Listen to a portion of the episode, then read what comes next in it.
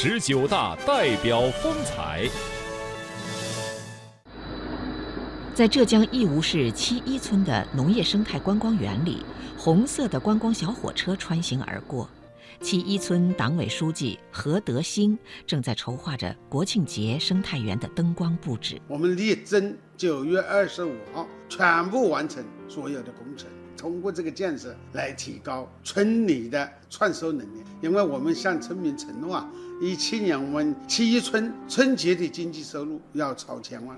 二十年前，七一村还是一个一穷二白的小村庄，村民人均年收入只有三千七百元。一九九七年，何德兴放下自己的生意，回村担任起了村党委书记。去年，七一村村级集体收入超过五百万元，村民人均年收入达到四点八万元。二十年来，何德兴先后获得全国劳动模范、全国优秀党务工作者等荣誉。今年当选党的十九大代表后，他说：“这是荣誉，更是责任。”目前，他已经走访了义乌三个镇、十一个村，还到周边的县市进行了调研。